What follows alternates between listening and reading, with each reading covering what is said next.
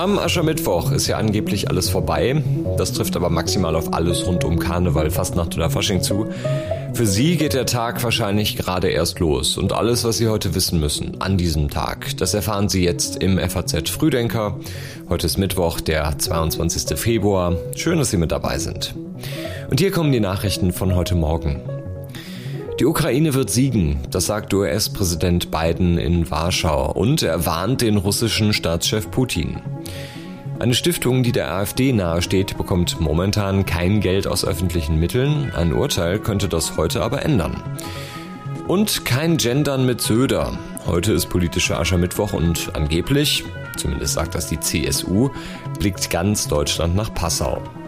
Vorher hier noch in Kurzform die Meldungen aus der Nacht. Einen Tag nach der Verschärfung der EU-Sanktionen gegen Iran hat Teheran seinerseits Strafmaßnahmen gegen mehr als 30 Unternehmen und Personen aus der Europäischen Union verhängt. Darunter sind auch Abgeordnete des Deutschen Bundestags. Niederlage für Eintracht Frankfurt. Die SGE verliert das Achtelfinal-Hinspiel mit 0 zu 2 gegen den SSC Neapel. Im zweiten Spiel führte FC Liverpool schon mit 2 zu 0 und verliert dann aber noch mit 2 zu 5 gegen Real Madrid. Und Regisseur Steven Spielberg hat bei der Berlinale den goldenen Ehrenbär für sein Lebenswerk erhalten. Philipp Eppelsheim hat die Texte für den Newsletter geschrieben.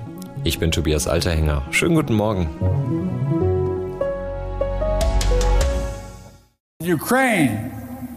Ukraine will never be a victory for Russia. Die Ukraine wird niemals ein Sieg für Russland werden. Das sagt der amerikanische Präsident Joe Biden in Warschau.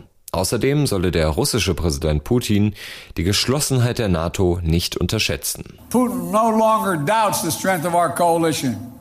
Putin zweifelt nicht mehr an der Stärke unseres Bündnisses, aber er bezweifelt immer noch unsere Überzeugung, unser Durchhaltevermögen in unserer Unterstützung der Ukraine. Er bezweifelt, ob die NATO vereint bleiben kann. Doch daran sollte kein Zweifel bestehen. Unsere Unterstützung der Ukraine wird nicht wanken, die NATO wird nicht gespalten und wir werden nicht müde. Und die Ukraine wird niemals ein Sieg für Russland sein. Biden warnte Russland auch vor einem Angriff auf einen NATO-Mitgliedstaat. Russland wisse, ein Angriff gegen einen sei ein Angriff gegen alle. Wladimir Putin selbst hat zuvor in seiner Rede zur Lage der Nation angekündigt, die Teilnahme seines Landes am Abkommen New START zur Begrenzung strategischer Nuklearwaffen mit den Vereinigten Staaten auszusetzen. Bundeskanzler Scholz kommentierte die Äußerungen Putins so. Der russische Präsident ist auf einem Pfad unterwegs, der sehr bedrückend ist. Und äh, das haben wir alle gemerkt mit dem furchtbaren Angriff auf die Ukraine, der jetzt fast ein Jahr zurückliegt und der immer weiteren Eskalation seines militärischen Einsatzes. Deshalb ist es so wichtig, dass wir alles tun, um dafür zu sorgen, dass seine Idee nicht gelingt. Gleichzeitig ist es so, dass wir alles dafür tun müssen, dass die Sicherheit unseres Planeten gewährleistet bleibt. Und dazu gehört zum Beispiel, dass Atomwaffen in Kriegen nicht eingesetzt werden. Das russische Außenministerium hat nach der Rede Putins inzwischen mitgeteilt, das Land werde sich weiter an die quantitativen Grenzen des Abkommens halten. In New York beginnt heute Abend die UN-Vollversammlung. Die Ukraine hat gemeinsam mit ihren Verbündeten einen Resolutionsentwurf zur Abstimmung eingereicht. Er soll an frühere Resolutionen wie die aus dem letzten Oktober anknüpfen, in der 143 der insgesamt 193 UN-Mitgliedstaaten den russischen Angriff auf die Ukraine verurteilten.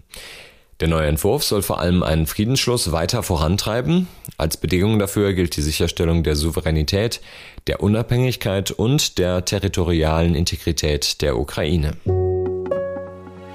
Und wir bleiben noch in der Ukraine.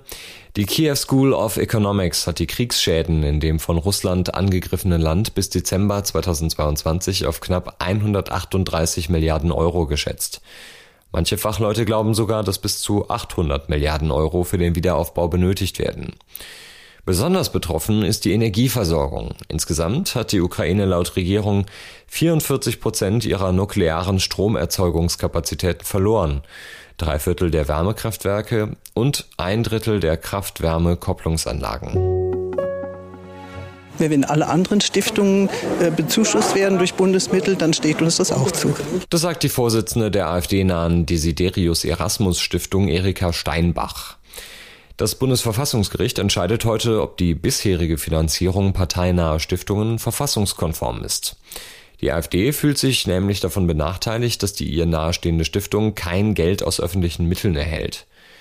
Die parteinahen Stiftungen von CDU, CSU, SPD, Grünen, FDP und Linken bekommen dagegen insgesamt etwa 660 Millionen Euro pro Jahr aus dem Bundeshaushalt. Dass die AfD außen vor bleibt, hält sie für einen Verstoß gegen die vom Grundgesetz geforderte Chancengleichheit politischer Parteien. Viele Juristen schätzen die Erfolgsaussichten der AfD vor dem Bundesverfassungsgericht als recht hoch ein. Das bedeutet aber nicht, dass Karlsruhe der Erasmus Stiftung sofort Bundesgelder zusprechen wird. Es gilt aber als wahrscheinlich, dass das Gericht den Bundestag dazu auffordern wird, zumindest mittelfristig ein Gesetz zur Stiftungsfinanzierung zu erlassen. Ein solches Gesetz gibt es nämlich bisher gar nicht. Der Bundestag regelt die Zuteilung der Gelder über den Haushaltsplan. Die Frage scheint momentan nicht zu sein, ob neue Streiks kommen, sondern wann und wie stark sie ausfallen werden und wo sie stattfinden. Vielleicht ja wieder an den Flughäfen im Land. Ich habe Verständnis für die Mitarbeiter, dass sie die Inflation Ausgleich haben müssen. Aber äh, mittlerweile habe ich das Gefühl, dass Deutschland eine Bananenrepublik wird. Denn äh, entweder haben wir einen Klimakleber vor der Tür oder auf der Straße oder es wird gestreikt. Ne? Also ich bin nicht verärgert, äh, habe auch Verständnis dafür, die Leute müssen auch ein bisschen besser wahrscheinlich bezahlt werden. Alles wird teurer. Stimmung ist bis jetzt noch gut. Ich stehe auf heißen Kohlen, weil ich wieder zur Arbeit hin muss und äh, wir wissen jetzt nicht, wie es weitergeht. Also es ich muss ganz ehrlich sagen, ich finde das so mies, dass die Leute nicht informiert werden, wie es denn weitergeht oder ob es stattfindet oder nicht. Verdi-Chef Frank Wernicke hat jetzt nämlich damit gedroht, dass die nächsten Streiks eine andere Dimension haben werden. Und das, wo heute die zweite Verhandlungsrunde für 2,5 Millionen Bedienstete von Bund und Kommunen beginnt. Betroffen sind unter anderem Müllabfuhr, öffentlicher Nahverkehr, Kitas und Feuerwehren. Und die Gewerkschaft Verdi sagt, es brauche bei diesen Gesprächen substanzielle Vorschläge der Arbeitgeberseite. Ob es solche Vorschläge aber geben wird, das lassen die Arbeitgeberverbände momentan noch offen. Stattdessen gibt es Vorwürfe an Verdi, den Tarifstreit unnötig zu eskalieren. Insgesamt kann man sagen, das tarifpolitische Klima in Deutschland wird hitziger und das belastet nicht nur die Verbraucher mit mehr Streiks, sondern belebt auch die Furcht vor einer Lohnpreisspirale. Der neue Tarifbericht für 2022 des Arbeitgebernahen Instituts der deutschen Wirtschaft liegt der FAZ vorab vor.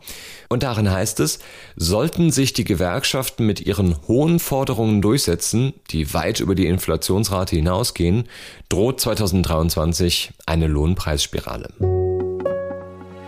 Die regierende Bürgermeisterin von Berlin, Franziska Giffey von der SPD, die hat ja nach der Wahl einen Auftrag an sich selbst und an ihre Partei vergeben, nämlich zu klären, welche Rolle die SPD in dieser Landesregierung künftig spielen kann. Und wir wollen, dass die SPD eine bedeutende Rolle in dieser Landesregierung spielt. Aber die Frage ist ja, wie bedeutend wird die Rolle für die SPD am Ende wirklich?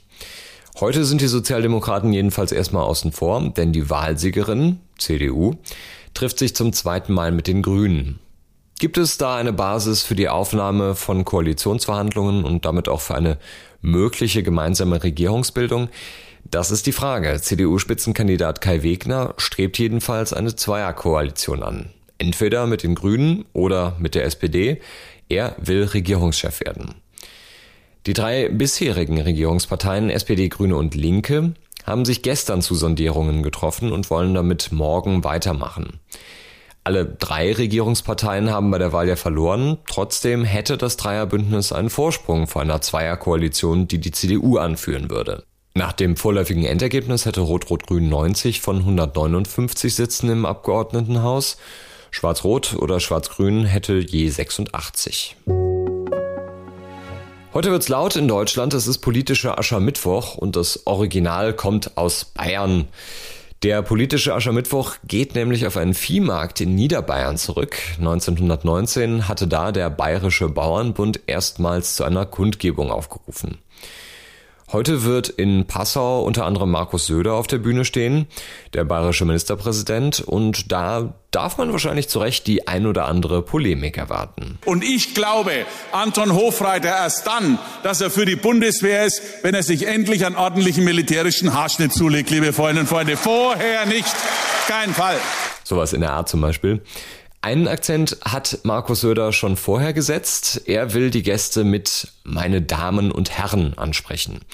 Denn, so Söder wörtlich, ein zwanghaftes Gendern machen wir in Bayern nicht. Wir unterwerfen uns hier weder irgendwelchen Umerziehungsfantasien, noch betreiben wir hier eine Cancel Culture. Im Jahr 2021 hatte es wegen der Corona-Pandemie ja lediglich eine digitale Version des politischen Aschermittwochs gegeben und im vergangenen Jahr waren die Kundgebungen dann wegen des Kriegsbeginns in der Ukraine ausgefallen. Jetzt findet der Schlagabtausch der Parteien wieder wie gewohnt statt und natürlich ist nicht nur die CSU am Start. Zum Abschluss noch was für alle, die ab heute fasten wollen. Fleisch, Alkohol, Zucker, was auch immer, wie es richtig geht. Darüber haben wir mit dem Leiter der Forschungsabteilung einer Fastenklinik am Bodensee gesprochen. Und was Intervallfasten bringen kann, dazu gibt's einen Link in den Show Notes.